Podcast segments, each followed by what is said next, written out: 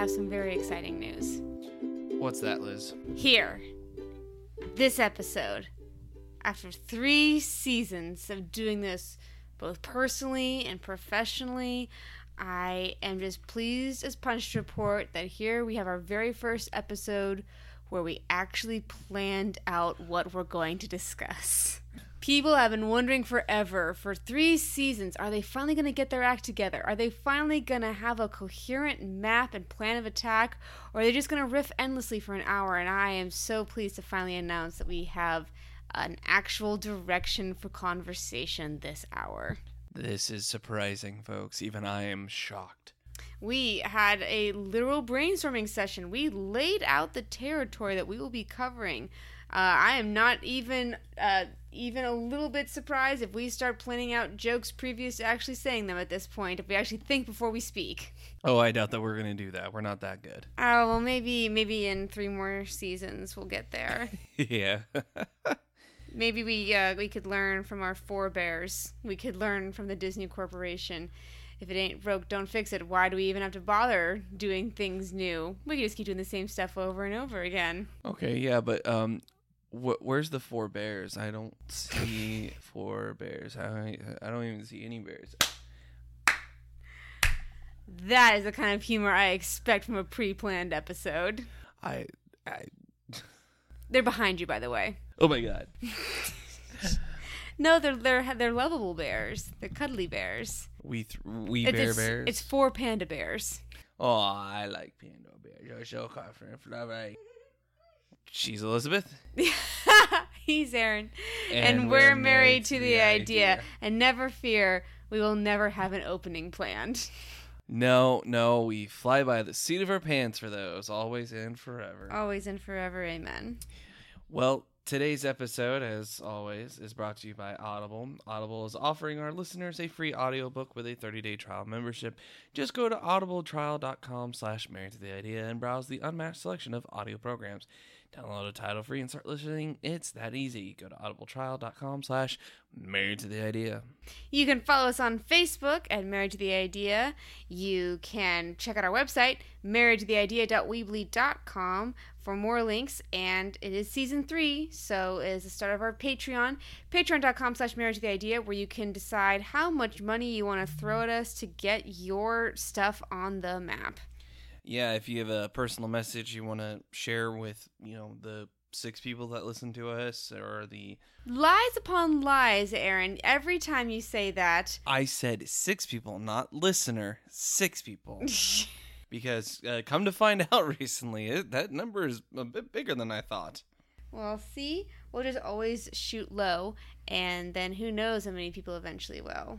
Maybe by our hundredth episode, which is still a ways away, but it's never too early. We'll have to actually count soon. I, I I know we're we're past fifty, but we're not we're not up to hundred yet. Not even by a long shot. But if you have been listening to our episodes, you will know that we are in the summer of Disney, and Aaron is torturing me because he insists that the summer of Disney includes the live action remakes. And ever since the live action Beauty and the Beast, a little part of my soul has died, and I don't know if I'll ever really get it back. And I do not think today's movie, Aladdin, really helped to recapture that magic for me. Yeah, it was not. Uh, I will. Let's preface: it was not as bad as a live-action Beauty and the Beast. no, Not by a long shot. We had a couple friends ask us about it after we watched it, and we told them it was like, okay, it's worth a watch. It is not as bad as the Beauty and the Beast, or at least our viewing of Beauty and the Beast. Correct. Uh, the main characters, the main actors, are all very likable. The action isn't overplayed, and there are changes that they make that are interesting, if a little underdeveloped. We're gonna try though to start with what we like, because there are a couple things that I think we like about the new one. We- We are going to assume you're all familiar with the original. Yeah, we we won't. We'll we'll touch on uh, connections or the comparison later on uh, to also entice you to stay, you know, throughout the whole episode. Has this really changed my opinion of the live action Disney remake? No. No. No. Cinderella didn't really do that well. Maleficent was okay, an interesting And idea. now there's Maleficent 2, sexy evil Maleficent. Will they actually With let her be Michelle evil? Michelle Pfeiffer. Michelle, you can do so much better than this. Will they actually let Maleficent be evil? Mistress of all evil, as the Sir title implies? Perhaps. Will they continue to dress female characters in scantily clad clothing, even though Maleficent always wore a giant ass cape? Who's to say? But maybe as long as Angelina Jolie is still there, we'll still keep taking all of her clothes off. I liked the character development for Maleficent, but at the same time, the story was so convoluted and unnecessarily thick. There's been a recent trend with these live action Disney remakes of responding to criticism that has been lobbed at the Disney formula for many, many years. So the idea of a fairy tale being told anew is nothing. Disney didn't start doing that. That's been a popular trope in fantasy and in young adult books for quite some time. I really enjoyed the whole twist on a fairy tale thing. I my first novel is a twist on a fairy tale thing. I get the appeal of it. It's interesting to explore these familiar character archetypes from a different point of view. But there is something different that the Disney Corporation likes to do that by twisting but remaining faithful to the original source material, you end up with flatter characters, characters who will eventually have to end up right back at square one, much like doing a prequel. You know they're not going to go too far off brand, and if they do, it'll be in a really weird direction, like making Maleficent a caring mother for some reason. When there's, I think, a bunch of different characters you could do that with, like where is my marvelous Mad Madam Mim movie? I want to see, See, that origin that- story. Her and Merlin dueling throughout the ages. Be so cool. Yep, yep, yep. I really think that Disney could do better. I think they learned how to do that with Star Wars, to be quite honest. The solo movie did really well, and people liked it, even though they were a little bit afraid about the whole thing.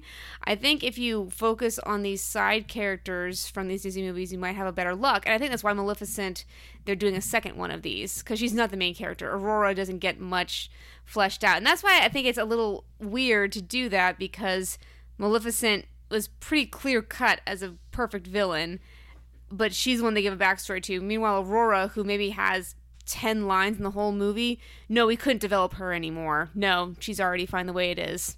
Uh, guys, methinks you've left a gold mine here. You could do anything with this character because she has not much to bring to the table. See, I'm I'm I'm I'm of the thought processes that Disney has these properties, um, Cinderella, Beauty and the Beast, Aladdin, these these properties that were done pretty well the first time around. That's the problem. These are all too good. These are all too good, and they're like, oh no, we can still wring out some money out of them.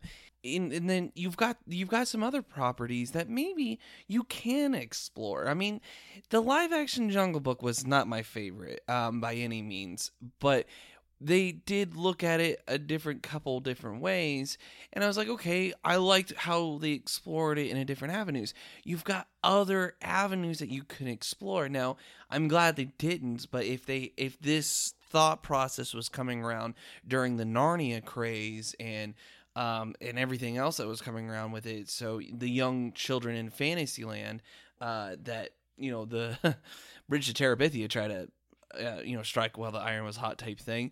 A Sword in the Stone live action would have been a great thing for that.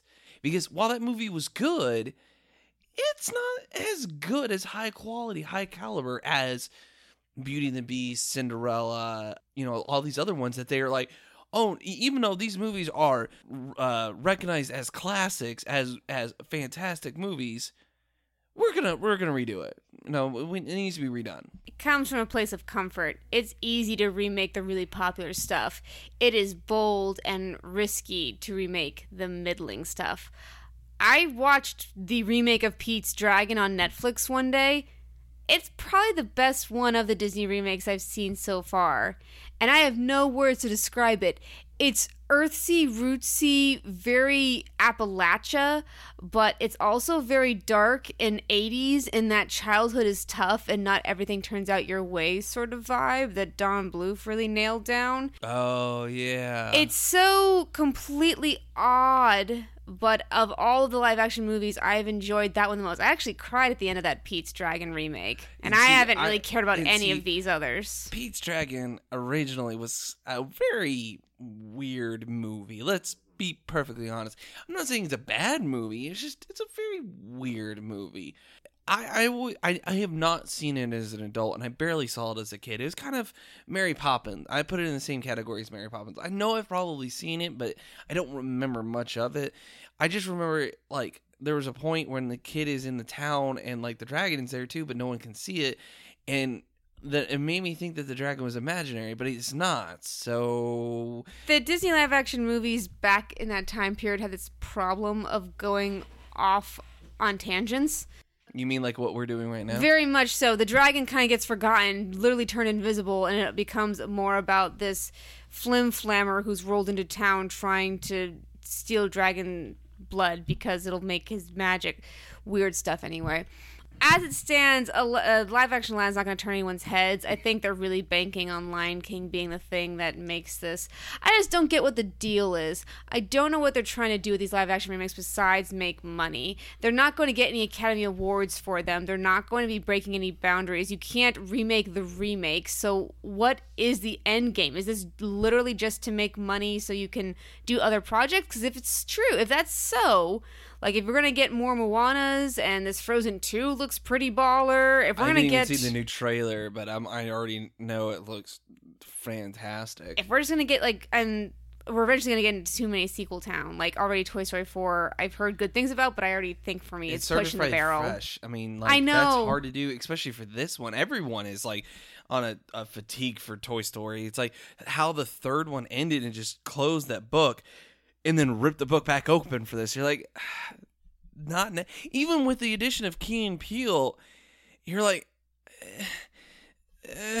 Uh, Pixar fails very rarely, so I think we have that behind them. They they tend to not do stories unless they are certain they are going to do well. Cars two, Cars 2 was Cars the- three was Cars uh, was just there to make money. Let's let's be very clearly honest. It was there to sell toys. and, and Incredibles two was they tried, Incredibles but 2 was as good as the first one, which it, you can take as a positive or a negative, however you want to look at it. It was not better than the first one, but it was no worse than the first one either. The story was interesting, but it wasn't better than the first story. It was basically how Helen had to come to grips with being um still being a stay-at-home mom and dealing with her kids it was Bob's turn, and then how Bob played secret agent and did everything like that. In the first one, it's Helen's turn. It's it's kind of like all they did was switch roles. and they kind of spend the first five minutes getting back to square one, where they can't use their powers and they're back in hiding, and it's like telling the same story again. Maybe a little bit. That kind of happens. We do get the good characters though, so I think that was what saves it. And I think that honestly, what's saving Toy Story 4 is Forky, who has existential dread out the wazoo and doesn't know why he's alive. And I, I can't, I'm not going to speculate why that strikes a chord with so many people today, but I'm just going to say we live in troubled times and leave it at that. I think. so, can we actually get on to the movie that we're supposed to be talking about? All right. Will Smith is very likable. Will Smith is incredibly likable. He is no Robin Williams. He he is no Robin Williams. However, he knows that. Um, he actually did an interview with Ellen, and he was like, when they initially offered this to him, and he said no, because he didn't want to step on the the toes of Robin Williams. And you know, honestly, I can see that. And not like, oh, you know, I, I feel that will, you know, go you. It's more, I see that in how he approaches the character. I just read a trivia bit in how he approached it and let's, because Robin did this character, uh, the genie character, as a crazy, zany uncle who really likes stand up. Kind of Robin in real life, in a way. And that's what made him lovable because Robin was so lovable. Will Smith's genie is kind of a zany DJ character who is he's a good friend, but you kind of have to get through a couple walls to get to that that core person. kind of like Fresh Prince. And that's why it's likable. Again, uh, some of the um, the the trivia has helped me out with that, and he, he even says that he pl- tried to play it that way, that bring a little hip hop flavor to Disney. And yeah, I think that's the real big con, not the hip hop part. Bless him. They needed to give him more. They needed to let him be himself because that's what made Robin Williams so good as a genie. They let him be himself and they worked within that. Will Smith shines in this role when he gets to have his own thing, when he's not just trying to ape Robin Williams' comedic style, when he's allowed to just the first time that he actually connected with me and clicked with me is when Aladdin wishes to be a prince. And the genie's like, okay. And he starts pulling out color swatches and talking about different color palettes and throwing him on a Aladdin and just riffing on that like a beautiful Metro fashion designer. And I was laughing in the theater. And I'm like, finally, a movie, a live action remake has hit me in something. And it was really funny too because you could see Robin Williams doing that but he would have he would have taken it he would have taken it excuse me 30 40 steps further and gone you know the game okay this is not fitting you very and he took it in the kind of that direction but it was will smith's flavor of it. So i i, I completely agree with that liz. But um i what made me laugh was is like how he even they kind of addressed the well i could make you a prince but it means more like and he makes he just uh, has a man appear out of out of thin, excuse me, out of thin air, and and in the the middle distance, he's like, "Where am I? What what?" Are, what am I doing here? Where is my castle? What is my castle? And it's really funny too because apparently his color scheme is kind of greens and purples, similar to Will Smith's show back in the '90s. So Will Smith made a Fresh Prince out of thin air. yeah. So uh. like they I felt like they appreciated Will Smith. They didn't allow him to breathe as much in this role as they absolutely could have. I agree with that. They kept they didn't change any of the song's registers.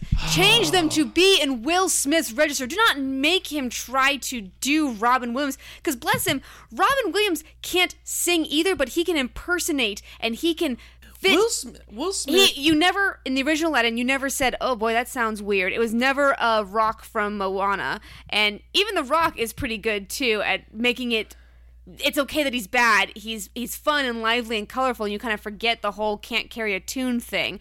But Will Smith does know how to sing, and he does know his register. And if you just gave him the right range, that's the problem with the live action stuff is because people know these songs by heart can sing them in their sleep.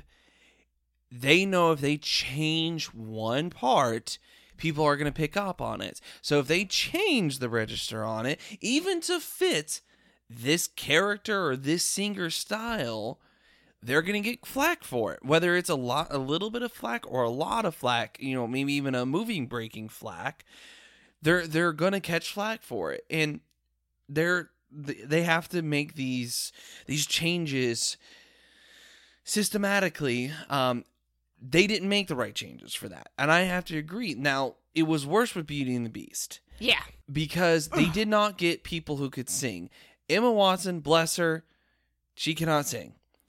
And you could tell because they had to use autotune a lot. Will smith will smith can sing to an extent. He's a better rapper but he can sing to an extent. And only one part that I hear them have to use auto tune.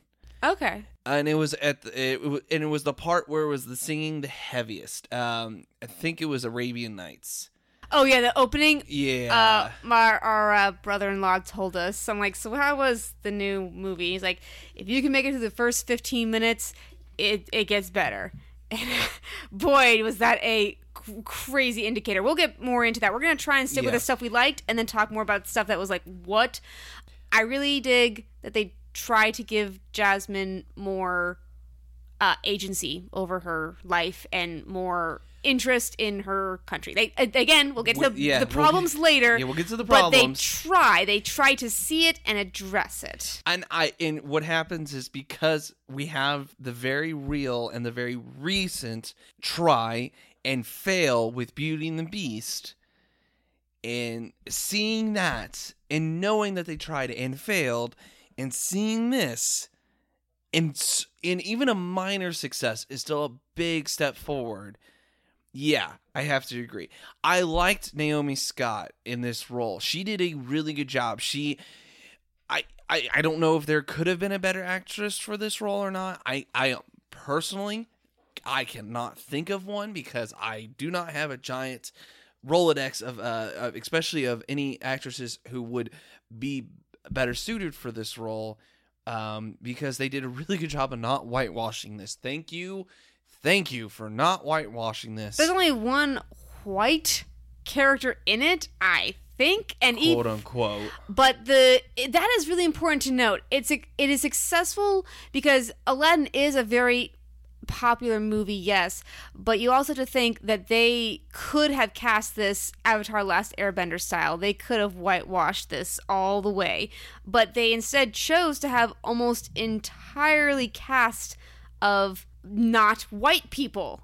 And that's a bold move. You normally only see that in Bollywood. they did have a fairly bankable star with Will Smith.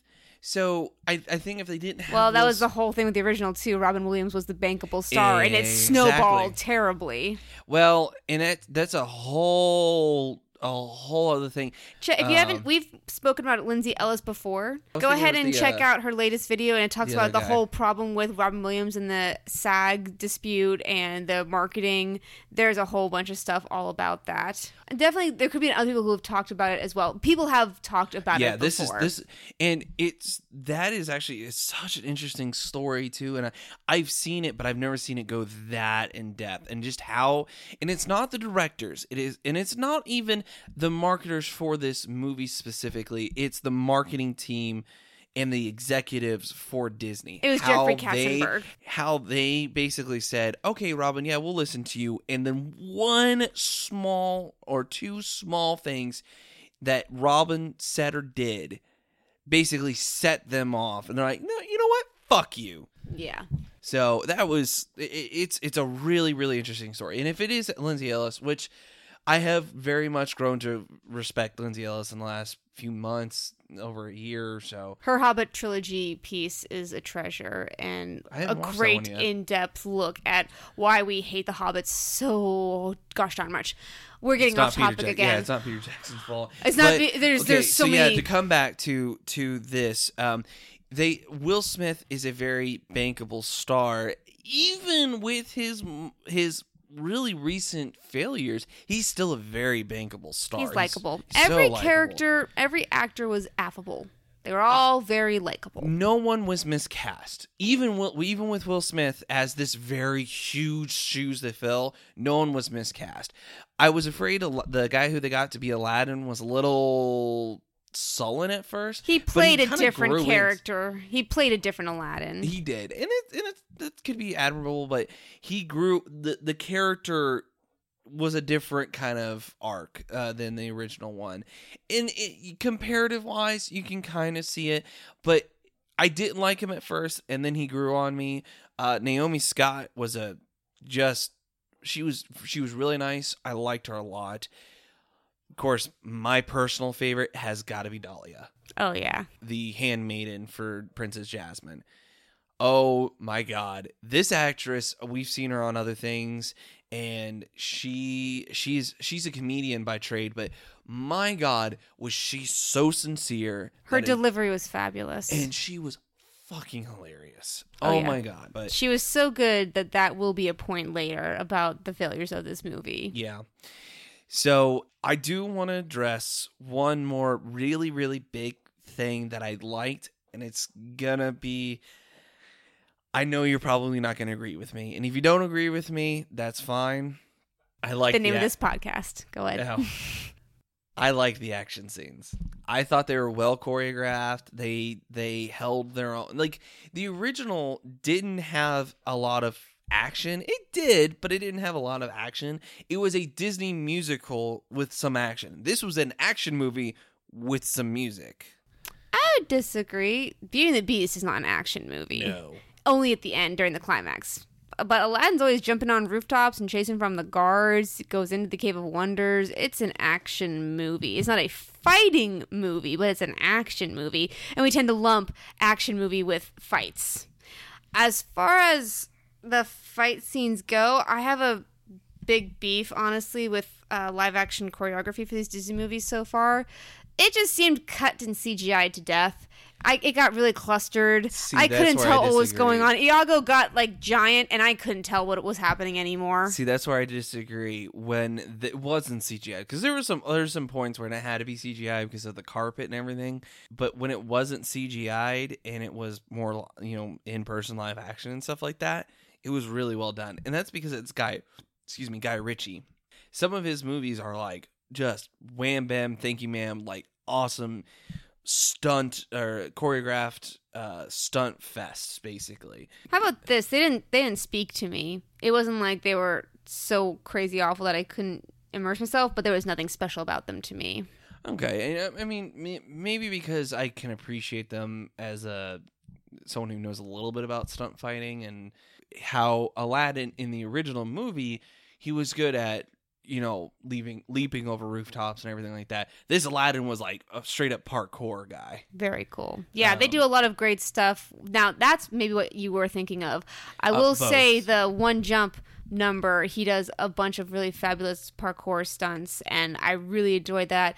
I don't enjoy what happens midway through it, and that's probably why I stopped caring how good it was executed because of changes they start making to the original source material. Maybe, and maybe let's we'll try to address that later. Then, the set dressings, the sets themselves were gorgeous, but the Beauty and the Beast had that problem. Is like, oh, these sets are gorgeous. Oh my god.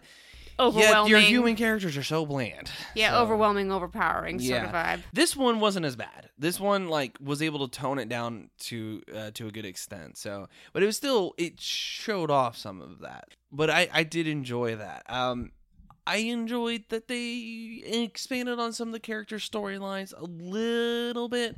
I won't get into it because that's more of a comparison thing. If you want to, I mean, we're we've spoiled a couple things, but we've not spoiled. I mean, it's it's it's it's pretty. There are no spoilers in these Disney movies. The only, like, again, just to say again, Pete's Dragon is the only one I could actually spoil because it takes place in modern time and it deviates so completely differently than the original source material that it's may as well not even be the same one. It just has some characters that are similar. Um, but this follows it pretty much to a T, same thing. it's pretty much beat for beat almost almost there there are some changes but it's not it's nothing story breaking or like what a twist or anything like that Yeah, so and that, I think we've been positive enough, Aaron. I want to get negative. Do you want to do you want to take a uh, do you want to do the sponsor dome real quick? Okay. Entering the sponsor dome is the reigning champion, Audible.com. as always. If you would like to enter the sponsor dome, consider going to our Patreon and joining our, I believe, great, great fans level where you can suggest what we talk about during the sponsor dome. I mean, you don't have to give a specific number, but I don't think it's too very high, is it? Because we're not, It we're is not, like the Bo- we're not like the brothers, Guys, we're not here to make money. We're Yeah. here to talk shit. so like, even if you want to be like, "Hey, my dog is awesome," Oh, will yeah, we say- will pit- we we will spend five minutes in talking about your dog. I mean, We will pit Freckles against Audible, and Freckles will win, to be quite honest. or we'll die a very noble death, either which way. Today's show is brought to you by Audible. Audible is offering our listeners a free audiobook with a 30-day trial membership. Just go to audibletrial.com slash married to the idea and browse the unmatched selection of audio programs. Download a title free and start listening. It's that easy. Go to audible.com audibletrial.com slash married to the idea to get started today. And remember that's T-O, not the numeral two. Why Audible? Audible content includes an unmatched selection of audiobooks, original audio shows, news, comedy, and more from the leading audiobook publishers, broadcasters, and entertainers. Today's selection is Arabian Nights. It is a drama put on by Audible, much in the vein of some of the other ones we recommended, where it's not just an audiobook, but more of a radio play. And it takes some of the really popular stories from the 1001 Arabian Nights. If you've ever read them, the general story behind the Arabian Nights is that Scheherazade is a woman who is called by the king to be his wife for one day and then killed the next day, as he's done with all his wives previously. So, in order to survive, she starts telling stories and says every at the end of every night, "Oh, you know, if only you'd let me live, I'd have another really great story for you tomorrow." And he's like, "Okay, okay, okay," and that's why there's a thousand and one nights because she tells a thousand and one tales, and it's her storytelling that actually saves her. Really cool feminist icon. But the first volume takes uh, uh, both Shahrazad's story and some of the other Arabian Nights, including the tale of Ali Baba and the Forty Thieves. And if you're a big Disney nerd, you'll know that that is the third Aladdin movie. Uh, no, Aladdin's daddy was not the Prince of Thieves, but it's nice to pretend that he is. And let's be honest, that was the better of the two sequels for the animated movies because Because one of them didn't center on Gilbert Gottfried as a parrot. yeah, and the Return of Jafar was just it was just hot trash. Uh, we recommend it because I really like the original uh, tales, the original Arabian tales. And that's really where Aladdin came from. If you're a fan of fables, you'll also recognize that this is a giant arc that uh, Snow White has to deal with when she goes to the Arabian fairy tale lands and there's a king there and he imprisons her and she has to start telling stories to keep alive. Um, and when she finally does get to leave the next one to show up is Scheherazade and she tells him uh, she tells her well just tell him stories. He seems to be pretty into that. Uh, so it's kind of like wrapping them all into that and I really enjoy the idea of this woman telling stories to save her life. It's it speaks to me on a very writerly level. It's the first volume and you can pick it up on Audible. It is uh, compiled by Marty Ross if you're looking for the right version. So, if you want to listen to this, which we highly suggest, just go to audibletrial.com slash married to the idea. Again, that's audibletrial.com slash married to the idea. So, Can we be mean now? uh, yeah, we can be mean now. Okay. Oh, so many things. Um, I'm going to talk, as usual, about feminism for a moment. So, here's the thing Disney, original Disney, animated Disney, has a problem with sexualizing its ethnic women. And we can talk about that some other time, but there's a reason that Jasmine wears belly showing midriffs outfits in the Orig. And I love Jasmine. Uh, she's feisty and fiery, and she doesn't want to be a princess anymore. And I think there's something so fun about her character that she tries to take agency of her life in a time where that is not acceptable. She has to be married to a prince, and she's like Must like, be married to a prince. she tells her dad like listen I, if i if i marry i want it to be for love and when she can't get out of this she literally leaves the pa- uh, palace to go among the people understand more about them tries to feed these starving kids. She has no concept of the outside world. She's been a princess all her life. Uh, so when she's about to get killed and aladdin saves her she keeps up with him. They have instant chemistry of course and that's really cute. Uh, but Aladdin jumps out across the rooftops, and when he turns back to help her, she's already found her way across and says, I'm a fast learner. And it's a great way of interweaving her independence and her fierceness with the character in a way that makes sense. That she would take that risk. If Aladdin can do it, she can do it. And even as things go on, she never succumbs to Jafar. She continuously says, "The minute I am queen, that's like I at least I can get that out of this. At least if I'm married, I will have the power to get rid of you." And she never ever tells of any man that she's open for business. She is not a prize to be won. Just like another prize to be won, just like a prince like you. You, yeah, she's so fun, and she catches onto Aladdin's game when no one else does, calls him out on it, and you can tell that she's like, you know, he may still not be telling me the whole truth, but I'll I'll let it deal. I'll go. So we have this character who is given agency in a time that she couldn't have it. And while it may be, you know, very 90s version of feminism, it's at least fun and spunky and in keeping with our protagonist the new movie suffers from the very, very prevalent problem of telling instead of showing. They give Princess Jasmine in the remake the character trait of wanting to actually be Sultan, the first female Sultan. Cool. That's real neat. I like this idea. Her father clearly respects and understands her. She's not just some daughter for him to tell. He clearly cares about her very deeply. And she wants to be Sultan. However, the problem is that she tells, she's always telling about how she's as smart as any man and that she knows all about the country and the people and she's studied and she has maps and all this and all that, but she still makes the same mistake of giving food to hungry kids, even though she knows that that would cost money because this is a learned Jasmine now. She knows things. She wouldn't just obliviously be able to give fruit to someone. She'd be like, Here, I'm paying for that. He needs food. I'm paying for that. I understand how the world works. But she doesn't. So she's still about to get, well, this one, she doesn't even get her hand chopped off. It's just more like, Hey, I'm going to get you arrested. Then we get the middle of them uh, running through the streets trying to get away from the guards. And Aladdin goes across the rooftop, and we turn back, and we, we're waiting for Jasmine to do it, and she doesn't. She's too afraid.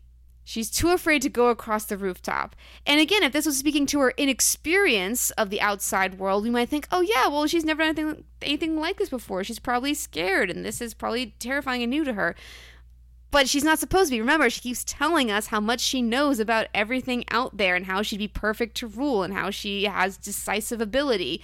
But he has to like coax her into doing it.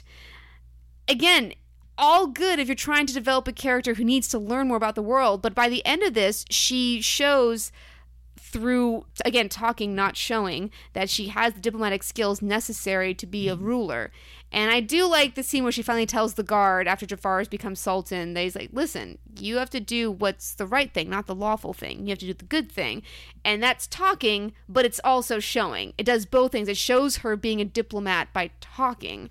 Yeah, and, and it's uh, being a diplomat is talking. So that's the one instance where you need to tell and not show, but it's also showing at the same time. So that's the one instance where it worked. Yeah. But every other instance of this Jasmine, we just hear her talking about how good a ruler she'd be without any sort of reasoning like like why would you be a good ruler oh because the no why? Show her introducing policies to her father that keep getting rejected. Show her enacting the policies through a group of the guards that she has turned to her side. It's like, listen, you need to feed the people. Here, I'm going to organize a food drive. Here, yeah, make you sure. You were literally just among the people and you saw these starving kids. Like, hey, whenever we have rations that are about to go bad, why don't we and we're about to throw them away, why don't we give them to the children? You know, in a, a, policy that we are actually trying to get installed in our society nowadays that we would connect to. Yeah. Yeah, it seems like you know, I don't know why her uh, the the real question is if her father is a nice person who seems to care about his country and isn't being swayed by Jafar enough to go to war just yet, then why is there problems in their country? And why is the movie showing us that only princess jasmine can fix it even though she's not shown any way of doing so yet? Yeah, why is she a better leader than her father other than the fact that she can't be uh, mind controlled by this stupid snake staff I really wish again that they'd go full on with these ideas. This is an idea to like say women can be strong and powerful in Disney movies. They can have purpose and agency in their own destiny. I and I like that. But they they seem to just say, but we still have to sell dresses, so wrap her up in the pretty dresses and give her the pretty jewelry and don't let her do too much stuff now because then the little girls couldn't think they could do it. And I just I I don't know where the line is on this one. It didn't strike me as genuine this time. It, it, it was a weird line that they they walked because the original one she was feisty, she was she was self-assured, but she had her issues. They both do. Like Princess Jasmine is one of those characters who you want to like you want to idolize but then you realize that she lets men control her life. She she knows that she is self-aware or not oh my gosh she's becoming self-aware. Uh she is self um actualized? self-actualized self-reliant um to a point, you know, as much of she's not a prize. Be. Yeah, she's. she's a... I'm not a prize to be won, and you know, how dare you stand around talking about me as I am some sort of object? I am a person that is not something you just trade, you know. And of course, you know, Aladdin being dumb and all that fun junk was it was funny and played for laughs, but what she says still rings true. But then she still makes these typical of the Disney princess of princesses of the time, the decisions that don't really make a ton of sense. that being said, I mean, we're not really in the comparison mode yet. This new one, they tried. Bless them, they tried. They really tried to make this character more. More. They gave her her own song. She didn't have her own song in the original. Oh, I'm not ready to talk about that just just this just a second. It's coming. Oh, don't worry, it's building. It's getting there. It's getting there. Um, I liked the character trait that she wanted to be Sultan because in the original one, she didn't want to be Sultan, but she didn't want to be treated as an object. She wanted to be treated as a person. This one, she wants to be treated as a person. She she wants the same things as the original, but she wants to be Sultan too. Aladdin doesn't want to fucking be Sultan. Even in the original one, like you almost can see a crisis of fate. Like, oh shit, do I really want this chick? I have to be Sultan to be with this chick. Uh, and he, he goes through with it, but like you almost like you almost feel like like almost piecing out. You know, you almost see him thinking about it. he he fell up into nobility. exactly. And I will say Aladdin does much worse stuff to Jasmine in this movie than he did in the original. Oh dear Christ. He So- gets two chances. He gets two chances. She comes down the stairs and says, "So, uh, and what do you expect to do with all these beautiful things? Uh, what to buy me?" He says, "Yes." Pause. No, wait, no, that's not what I meant. That's not what I meant. And you think, okay, well, he's nervous. He's this Aladdin. He plays his princely hood. He is not comfortable in it at all. At least the original one had a bit of suaveness to it, where he could con man his way into g- acting like a prince. cool Cool. confident. So at least he has the idea. This one is much more like I this doesn't fit me. I'm not this person. It's not working out. the little boy wearing his dad's suit. Very much so. And so then he gets a second chance. He says again, "Yes, I wish to buy you." Beat.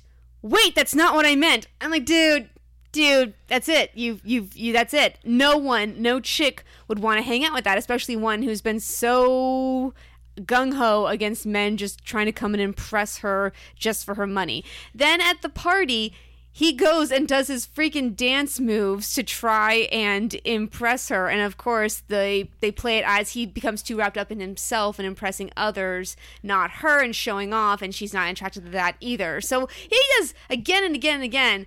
I don't know why she gives him the time of day, to be quite honest. Well, what was it? Sheryl Crow who said it. That don't impress me much. Uh, oh, Pretty um, much.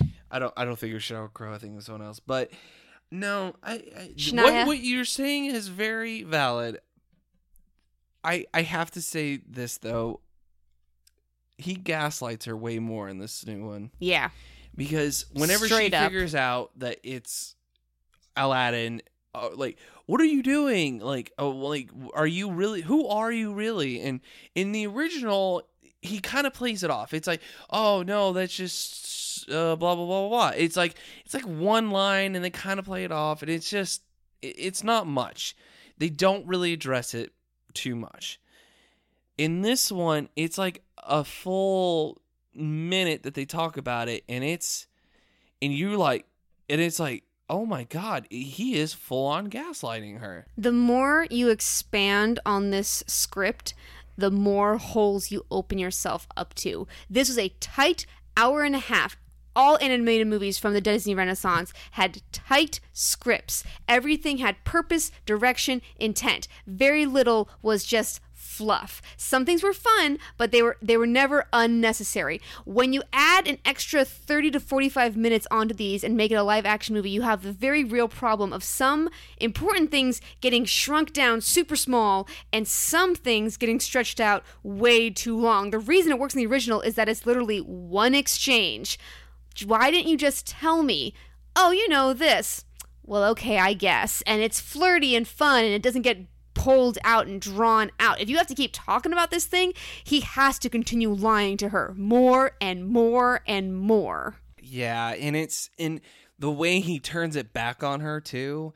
That's what was scary. It wasn't so much that he he's like, "Oh no, well, this is just a character." Well, but he's like, "But what about you?" And it's not even so much that he said, "Well, what about you?" It's just like how he said it. He's like, "But what about you? You?" And it's like, "Dude, you're trying to woo her, not fucking scare her. Yeah, he even says in the original, you know, royalty going out in disguise is a little silly. It's a little strange, don't you think? But it's very fun and flirty. Like, yeah, it's a little bit more confident, and I mean, uh, you can say you almost say whatever you want when there's confidence behind it. There's so that one that one was scary. I to uh, change uh, course real quick. This song, the song that they threw in and a reprise to that song. in the reprise to this song to have uh, a contender for best original song.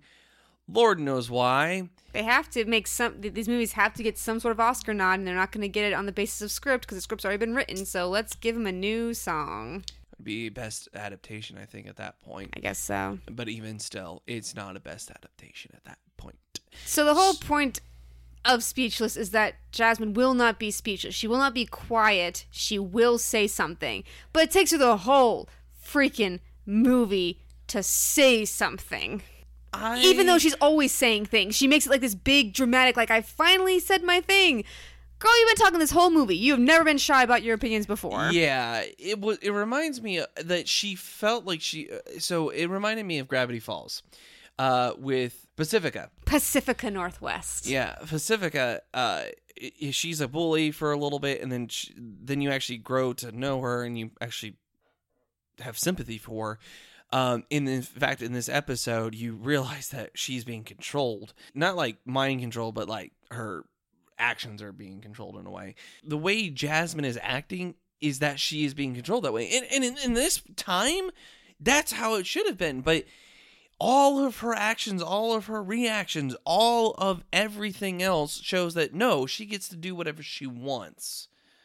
Now, if there was any other evidence that if she went out and said something and she was like, "But but father," and he immediately shuts her down, then yeah, then it would be like, okay, or she's like, "Well, father, I had this idea," but like, no, you're a you're a woman, you will not be able to. do They never play that. they never fucking play that because they don't want to seem too misogynistic. Jafar, at one point, says you need to learn that women are meant to be seen and not heard. That is the one, like, yeah, maybe twice. They say because he he repeats it At as- the end. At, It's the a- end, but even still, this song. Okay, this song is not a bad song, and in this in in it, but it only further proves that these other songs were not written with the uh these other these new actors in mind.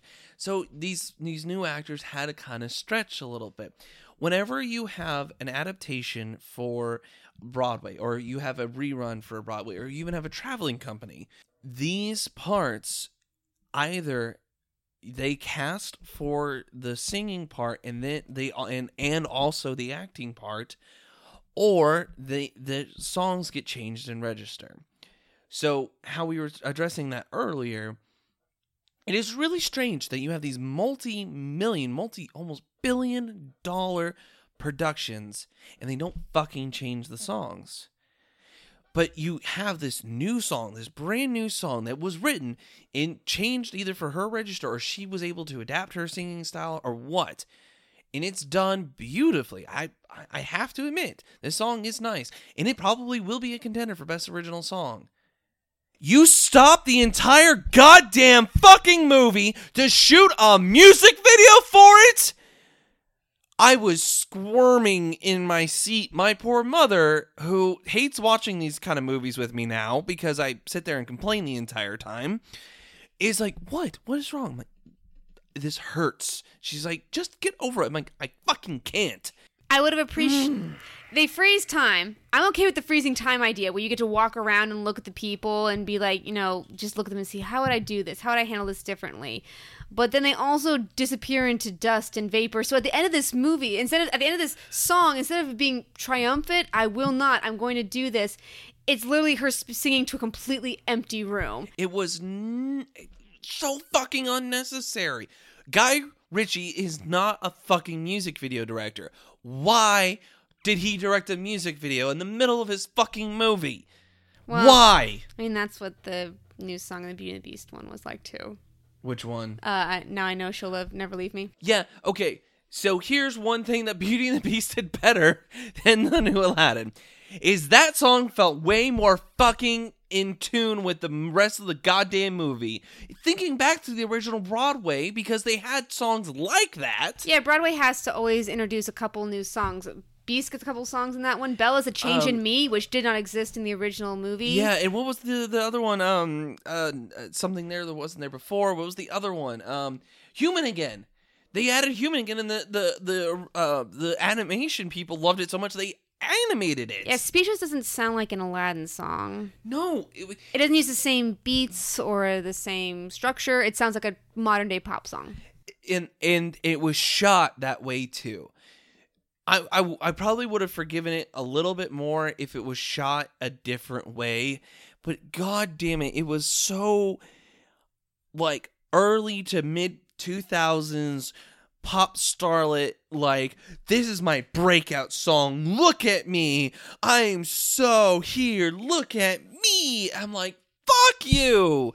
And, and nothing against naomi scott it's not her fucking fault. She did right by this music video but this shouldn't have fucking existed god damn it sorry ah that one's been boiling for a while Well, is that why they rushed through the first 15 minutes of the movie in five seconds? Oh my god. They didn't even like try to find the Cave of Wonders. They just knew where it was the entire time. It's told during the song. During the opening song, Cave of Wonders is shown. Thief goes in, gets eaten up. Arabian Nights swirls Yeah. back out. It's the movie is basically saying to us, "Don't play dumb. You know who all these characters are. I don't have to hold your hand through any of this because you know what? We're banking on your nostalgia. I don't have to introduce to you who Jafar is or what the Cave of Wonders is. You know. I don't have to spend any time on this. It's and that's the problem with these live action remakes. It's it's not, hey, let's look at this in a new light and try to redo this right. It's hey, look at this picture. You remember this what this is from? Hey, look at this picture. You remember what this is from? Hey, look at this picture. It's right in your face. You remember what this is from? God. The song uh the first Aladdin song uh, uh, Street Rat Yeah. Riff Raff. One jump. uh, yeah, one jump. The there are fucking lines in that where he says one jump ahead of the bread line, one swing ahead of the sword. He doesn't fucking swing step in front of the sword. It- God, there are lines in that fucking song in the in it, it infuriated me because we watched the animated one right after this, and I'm like, they they wrote it to be fucking animated that way. It they worked in tandem. This one did fucking not. That's what annoyed the shit out of me. It's the movie is saying it would be stupid not to have these songs in it because these songs are classics. But it feels obligation as opposed to intriguing. And you know what? More and more i'm getting more and more interested in the freaking mulan remake and at first i was very very mad because it's not a musical and it means they're kowtowing to uh, foreign markets and saying oh they don't like musicals oh, we'll, we'll take it no, away But that's the thing. Foreign markets fucking love musicals. Bollywood and uh, like a lot china of Asian doesn't China hates it. Like Korean and um, Ja- Japanese markets, they fucking have huge musical markets. But yeah, you're right. China doesn't like it. So Mulan's not going to be a musical now. But I tell you what, it'll have to be really different then. That's a lot of stuff cut out of that movie. That's a lot of things you're going to have to get across through visuals as opposed to just telling everything. Yeah, I don't. I don't know. I don't know how they're going to do it, and I am very sad that we're not going to have "I'll Make a Man Out of You," which is one of the oh best my god, songs. that's the best goddamn Yeah. pump up. you can pump Disney up any crowd with that song. Yeah, there there there's there's a very short list of best pump up Disney songs, and that is near the goddamn top. Um, equally weird is giving Genie a love interest, which is fine. I like it, but the It- genie, as told in the original, again, we're not we're, we're comparing in an incorrect way. In the original, genie wants to be free. Free means he's still a genie. He was always a genie, but he'll be free to do what he wants, to be his own master. Such a thing would be greater than all the treasures in all the world. In this one, he still wants to be free, but when he gets his freedom, it is implied that he becomes human. Human. And if not, are his children half Jinn? Are all Jinn just cursed humans? How What- does one what- become a yeah, Jinn? What like what what? This raises weird questions. Like Forky, it raises weird questions that did not need to be raised in the first place. Jafar became a Jinn. Does that mean that Jean did something equally reprehensible early on in his life and is just now getting to the point where he is allowed to atone for his sins? Are Jinns in purgatory? Is this their hell? or did he not atone for his sins and he just gaslighted Aladdin throughout this entire fucking thing? Questions that we did not need to be raised in the first fucking place. So, but yes, this this love interest between the genie and the handmaiden comes well out of nowhere and it's only on the strength of the freaking likability of these actors because Yes. they don't have any chemistry otherwise. They don't get any lines to do that. They have one conversation out in the garden together during which time the genie's being distracted by aladdin asking for help. So they don't have any other conversations beyond that and it's literally based on the delivery and the charisma of the actors that it comes off in any likable way. Exactly. It was cute but unnecessary. I'm fine with it. I think it's fun, but it didn't add anything, and it's once again feels like um oh we haven't even talked about Jafar because Jafar is a complete different character in this. And and I don't know whether that's a negative or a positive. And So we this- let's talk about him and then we'll do our question, okay? Okay. Because the Sultan is they turned him into a more Eh. um they turned him into Maurice, less of a goof, less of a, a Yeah. punchline, Yeah. Yeah. more of a likable father figure. Eh, I wouldn't call him likable. I I believe that he respects his daughter, and that's a step up. And that would be Sultan. Uh, so Jafar in this one, we How about this? He wasn't a buffoon. Yes. Jafar never gets a backstory in the original. Uh, in this one, he has the same sort of skills that Aladdin does and is implied to have been a street rat, an orphan, a thief on the streets, who worked his way up to power through his own hard work. However, that's not enough for him. He's constantly being called number two, and the Sultan's always saying, No- Know yeah. your place. And in another way, again, I don't know how this keeps happening, but somehow Disney villains are always people who work really hard to attain their goals, while the heroes are people who just fall ass backwards into their fortune. And I'm not sure what you're saying with that, Disney, Well, but well, no, that's no. Here's the thing that there there is there's there's been a saying for the longest time is there's uh, three ways of getting greatness: working hard for it, being born into it, and having it thrust upon you.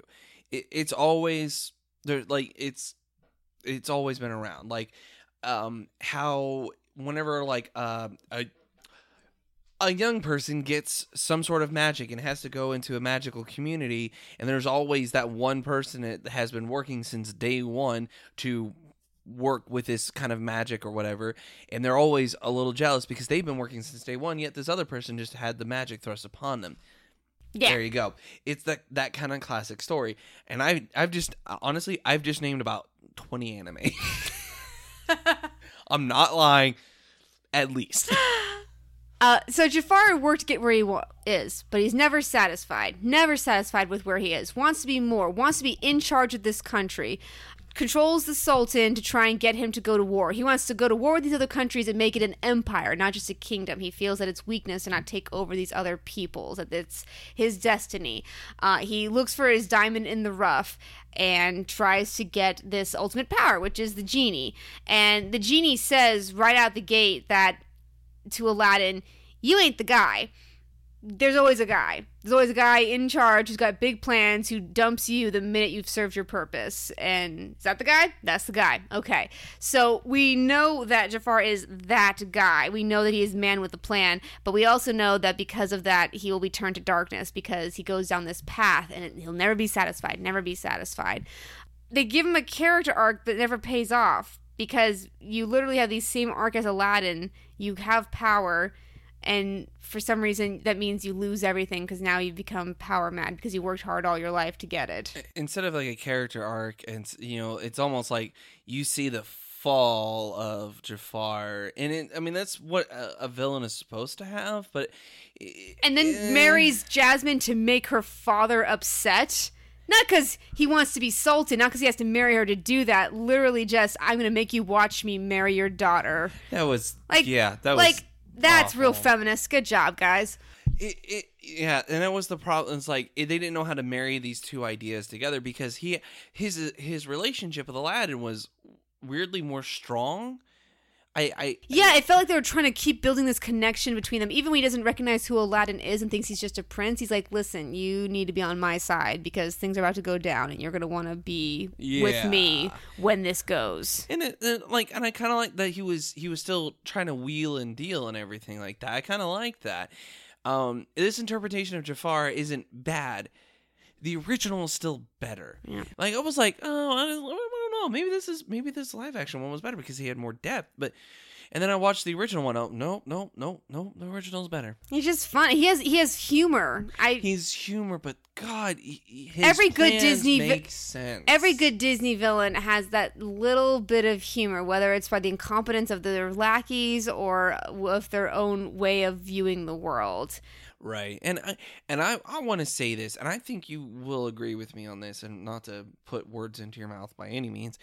Uh, what we're saying is not for any lack of the actors. Yeah, I'm gonna say that every problem we had with this movie is literally the script. Yeah, I and even Guy Ritchie, there was some really cool. they make points, Aladdin girls. riff for ages on Jam. Why did they do that? That was so odd. That hurt. That physically you can be awkward and charming. That wasn't awkward and charming. That was just awkward with awkward. That was awkward, topped with awkward, with a little bit of awkward sprinkled in. Every failing we had with was- this movie is literally them saying we have to add an extra 45 minutes to this thing. What are we gonna do? and it was unnecessary. It did not. It, it- what they added did not add anything. And I'm becoming more and more and more in love with the adage: if it does not add, it subtracts. And in the art world, visual arts, uh, auditory arts, uh, what we do, media arts, anything, it really rings true. Aaron, did they ever go back to that framing device?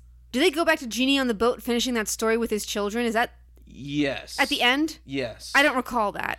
It's real. s- Not not the actual like I mean the actual end of the movie. Does it end with them on the boat? Yeah. Boy, I can't even remember. Yes. No, I think they, they they flash to it in the middle of saying we'll have two children, boy and a girl. I remember seeing them again, but they didn't end the movie with saying, and that is the story of Aladdin. They didn't do that. They fly off into the moon because that's how the movie, that's how the original animated movie ends. They forgot their framing device. Maybe. Well, if you remember, the original one did too. Yeah. Let's let's let's be honest.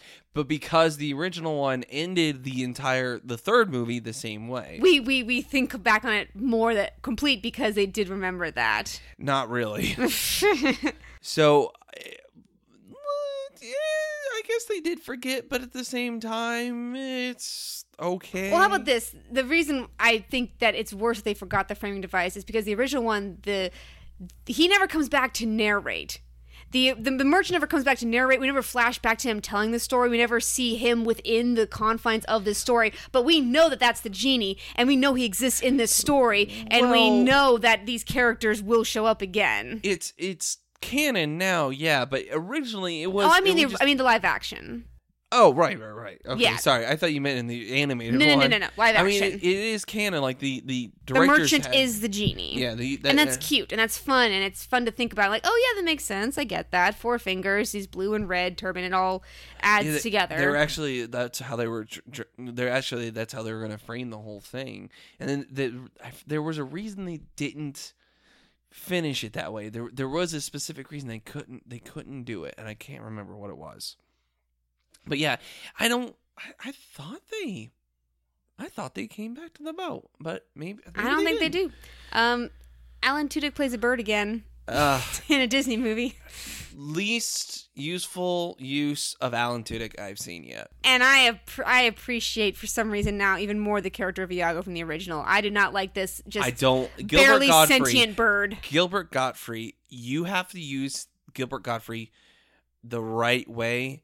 The, the original used him the right way. Yeah, I like I liked him being a sidekick, not just a, a bird who repeated random things. Uh, you know, Abu has the same level of you know cheekiness. They they tried they tried to give it that again. The whole problem of too realistic animal, you can't let them talk. So Yeah, and that's that's where that's that's where, that Lion kinda- King's gonna trip and fall right out the gate. I don't. It ain't gonna make any sense, guys. They're gonna look like real lions with peanut butter in their mouths. Yeah. Yeah. By Swan to John, we are going back to 101 Dalmatians territory here. All we need is Glenn Close to show up in a fur coat. Woof woof. woof. that might be my favorite bit that we've ever done ever. All right, yeah, let's do the question. Let's do the question, because you've become more and more angered at this movie as this has progressed, and you may now hate it, I think. I don't hate it. I what makes me still believe slightly in this movie is the actors and actresses because they all of them the the ones that I can think of at the top of my head except for the Sultan is whatever. But the genie Aladdin Jasmine Dalia Jafar um the the those top 5 are alone worth it. Uh the set pieces are good. The songs are okay. Very much like a Prince wrinkle. Ali was kind of a fun live act. It wasn't as good as the original, but it was still fun. And I like the part when he's like trying to get the Sultan to actually like dance a little bit. And Oh, that was fun. And then he does do the whole turn into a woman in the brothel scene. that was fun, Which yeah. was great. That was that was cute just to see Will Smith do that. I'm like, are they going to do that? Oh, they did Uh, that. you never had a friend like me was cool because the actual actor did do a lot of the dancing in that. So that oh, yeah, was that was cool. Um, I, in much the same problem as A Wrinkle in Time, giant people look really weird. Yeah, but it, It- it worked. There are things you can do in this animation one. that you cannot do in real life, and that just looked very um. You know the really scary anime, very Attack on Titan. It was just very creepy. deep cut there. so I'll present the question to you, so you can go first, and I'll go second. Um, so Elizabeth, if you could make the live action remake of Aladdin, how would you make it? All right. I'm going to step back from this even crazier. I want this movie to be about. Uh, there's a reason this movie is not about Jasmine, because if this was sold from Jasmine's point of view, uh, Aladdin would be a scoundrel who tries to lie his way into power only to be shown for his deception. Uh, it would be passengers, is what it would be if it was from Jasmine's point of view Oh, yeah, it would be like if you told us from Jennifer Lawrence's perspective, this whole thing turns into a horror movie. It's only because we're doing it from Chris Pratt's perspective that we're like, oh, oh, isn't it sad that he's all alone on the ship? Oh, it's okay that he woke someone else up to die up here alone with just him for company. It's fine. I did. I never knew that. You never watched Passengers? I've never seen Passengers. Sorry. I didn't know that he woke her up. Yeah, and it's still a love story. What the actual? I know, and it's only because of the two most likable people in Hollywood acting it that everyone's okay with it. Okay. Okay, here's what you do to fix Aladdin. If you want to address the bad faith criticism of the original, that's fine. I like that Jasmine wants to be the Sultan. I want to see more of it. I want to see her father being old and aging. That's why he's susceptible to this staff hypnosis. I want Jasmine to be the pretty much. original- in the original, he's fairly old, so I can see that. Yeah. but he's old in a kooky sort of way, not in a I don't have control over my faculties sort of way. I want Jasmine to be pretty much ghost running this country for him. Oh yeah, like um, there's a bunch of conspiracy theories that like um, uh, Eleanor Roosevelt was running the country uh, there near the end of FDR. Yeah, that, that FDR wasn't even alive anymore, and she was doing most of the stuff for him. That he was holed up somewhere as a vegetable. Yeah, like there's all Yeah. sorts of stuff. I I want Jasmine to be able to be in her own, but still feeling like she has to be silent because all these uh, proclamations have to go through her father's hand. She can't say that she's running the country. No one would be okay with that. They play this long con about her not being the princess, but being the princess's handmaiden. Uh, chuck that out the window. I don't know what it was doing there was it's more fun in the original to be like, oh, the princess? Oh gosh, she would never have any interest in me. And then him trying to prove himself. Let's see. Carpet's great. Always have carpet. Never get more carpet, please. More carpet. Keep the songs. I would want Will Smith to rap. If I was given this cast and say, what do you do to fix this movie? I would have Will Smith rap. I would have him do more dancing. I would have him do more of the comedy that he's comfortable with and then have the writers work around that. Let him go into the booth for six hours, see what comes out, and then say, okay, yeah, let's go with that. In much the same way that they built the role around Robin. because then it could still be an original song at that point. Yep, you could still do, yeah, you could have a rap version of Friend Like Me. You imagine how well that would sell on the soundtrack? Especially like Will Smith's version or not, not Will Smith's he version talk of rap. raps. It's- yeah, it's like hey hey ho ho, treat your parents right and go to bed on time. Hey hey ho, ho. you know like his old Fresh Prince style of rap. Yeah, I think that would be even have to super like fun. Miami, the place where the heat is on. You don't even have to go like go far back. You know. I would also hire a Bollywood director to direct these dance moves, uh, these these giant productions. Or at least a a, a- Bollywood cinematographer. Yes. You yes. know? Something with action and, and pomp. Like uh, when you pull back from Prince Ali from that number, you realize this whole thing is taking place in oh like 500 feet of of square because they can't move the elephant too far guys so literally the gates open and the gates are literally 500 feet from the palace walls and the thing is just a slow very slow procession all the way up when in the original you think oh they had to go all the way from the edge of town through the streets up into the center of the square It was a parade. it was a huge parade, and this one it was like it's a set. Got to stay inside the bounds of the set, guys. Can't go too far from the set. I think I would just mix all the good qualities of Princess Jasmine because she was the one that really irked me the most. If we could get her spunkiness from the original, but her desire to be Sultan from the new, I think we'd have a much more solid movie. And please stop letting Aladdin gaslight her the whole time. Let her let her be totally impervious to the genie's magic. Let her see him, see him true because she was one who knew him before for what he is, and be like, yeah, I know you. He's like, uh, uh, what do you mean? She's like, yeah, you're you're that guy Like, from the market. Like, oh, be like, yeah, I know you. And he's like, what? You've heard of Prince Ali? And she kind of like gives him a look. Yes, I've heard of Prince Ali, and like she knows who he is, but decides to play along with it. like maybe he stumbles in on her ruling the kingdom in her father's place, and he Oh, sees that, and she's like, secrets. exactly, like a little tryst that they have to do, and they grow more and more. And she starts teaching him how to best rule a country, and he shows her what truly needs to be done because he lives on the streets, all the people who are in poverty and the people who need ah. help. And and just play that more and more and more and have this sultan. Maybe the sultan is uh, maybe the maybe Jafar is uh, the king's son. Maybe he wants to be sultan and he's just a, a just uh, playing with the dark arts and magic and he thinks that's the way to save the, the place and that's why he's so tired of being number two because he's supposed to be sultan You'll but never be as good as your father is a pretty, a pretty loaded saying or pretty loaded phrase. hmm And I think just in it, the look of this movie has the culture. I would throw even more culture into it. Like it's fictional char- place, but I would like have more um more hijabs and more uh headpieces well, and that's- more that's the thing cool is, is back- robes. Back then, hijabs weren't a thing. Hijabs are actually fairly modern. Uh, it's the Uh, 60s, 70s. Uh, in the in the 1600s and before, uh, heads were covered in both France and India, and like women always had their head covered in some way. It was a modesty thing, not not a religious thing, a modesty thing. Right, yeah, kind of like the the bathing suits were like full full my length. yeah when i went to school uh, or I, I went to some of my friends houses and they were from their families were from india and i'd see the pictures of them all dressed up in these crazy elaborate gold fringy uh, pieces of clothing i'm like that was really cool and they tried with this but they made it very european like low cut bodice top yeah, shirt like it was still it was still through a European man's eyes. yeah, it's like it's not harem pants, but it's still very much uh, what a, a a white man would want to see their Indian ethnic women to look like. Yeah, I mean, like no, and I get that. Like even like Like Aladdin um, gets a shirt, and she doesn't get something that is appropriate for the desert. like Dalia has a very um, uh, conservative outfit, but it's still tight fitting.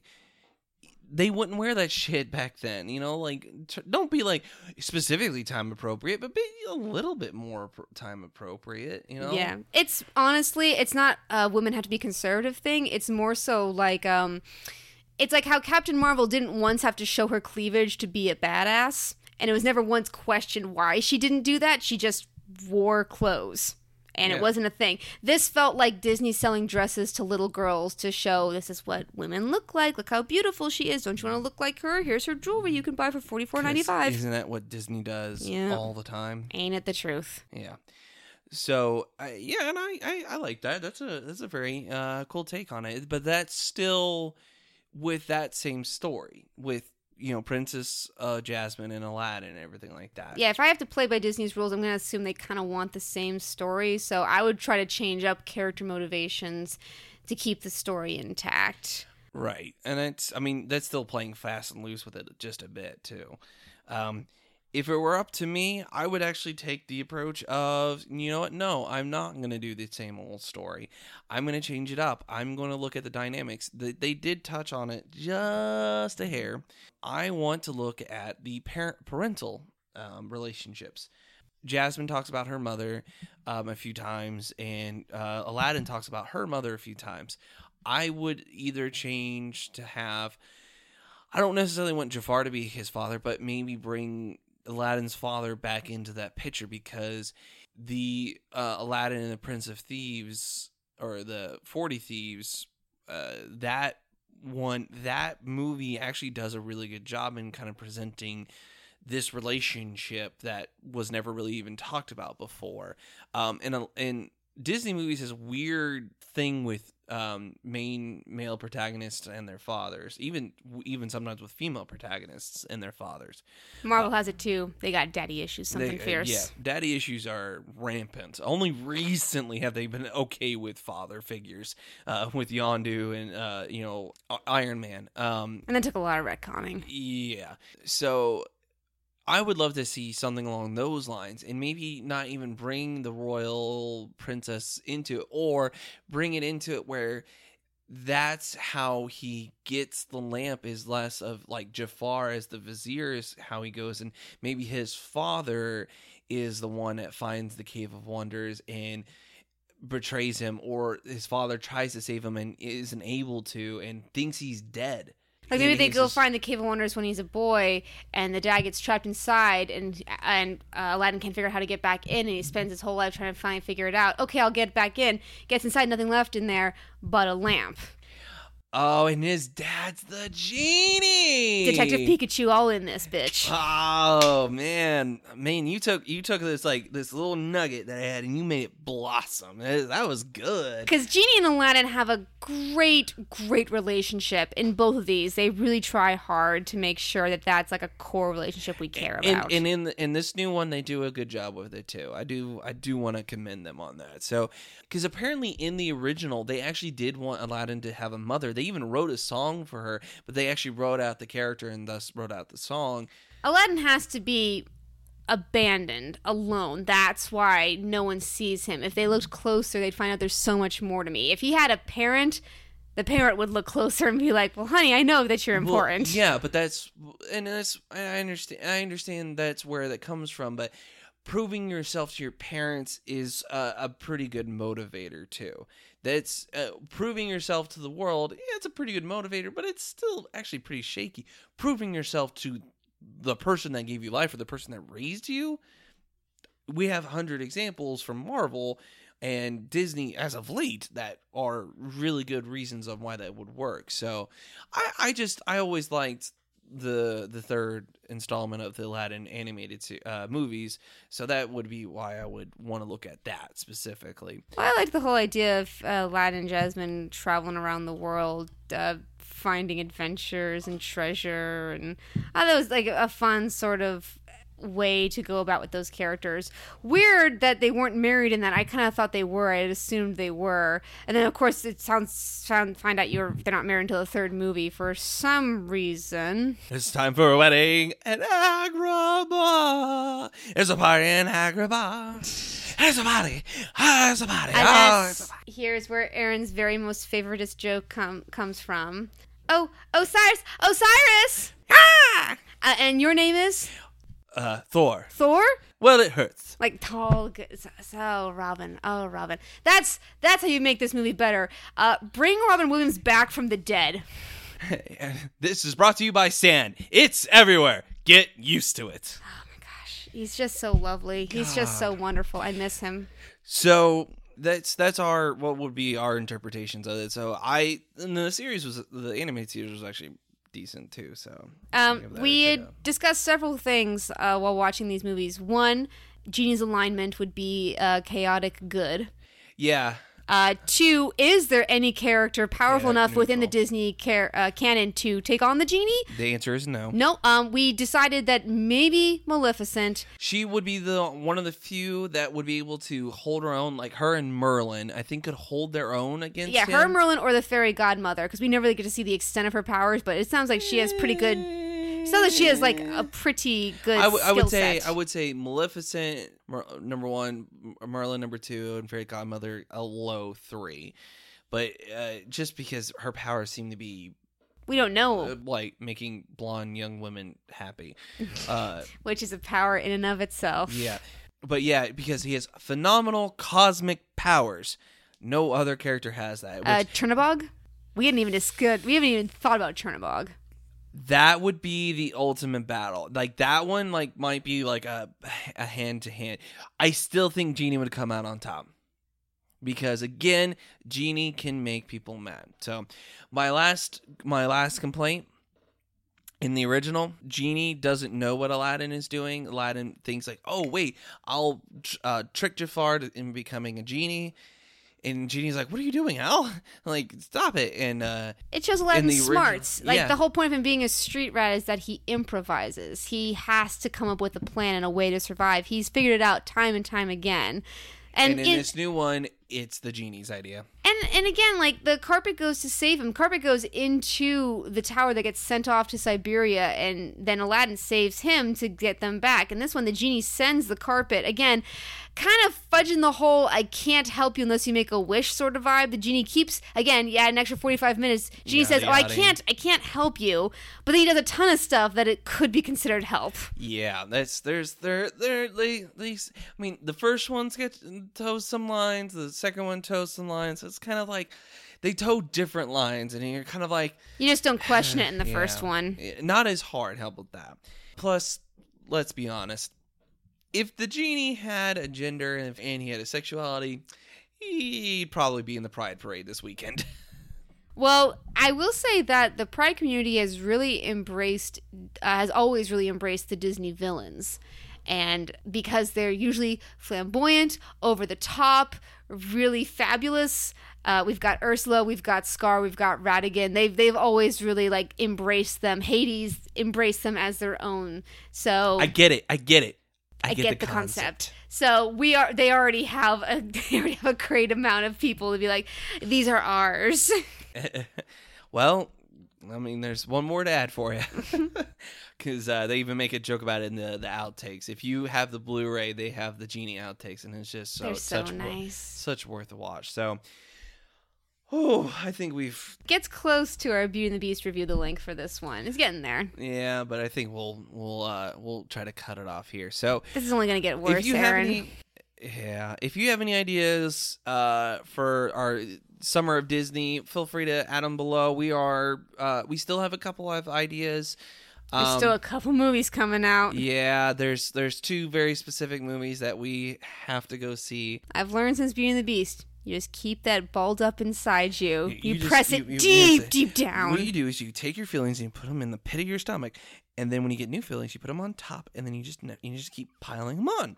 So, It's the young if you have people's any way. we'd be happy to hear uh, any uh, s- summer Disney. And of course, we we like to keep it to Disney, but it, it doesn't have to be animated. It can be live action. It can be you know any obviously with holes last week. So, uh, but yeah, feel free to throw a, uh recommendation in the comments below. If you want to be a patreon hit up those links and then check out our uh, recommendation for audible. But i think i've uh, stretched this out long enough. Whew, this next one's gonna hurt. Until next time she's been elizabeth. He's been Aaron. And we're married to the idea.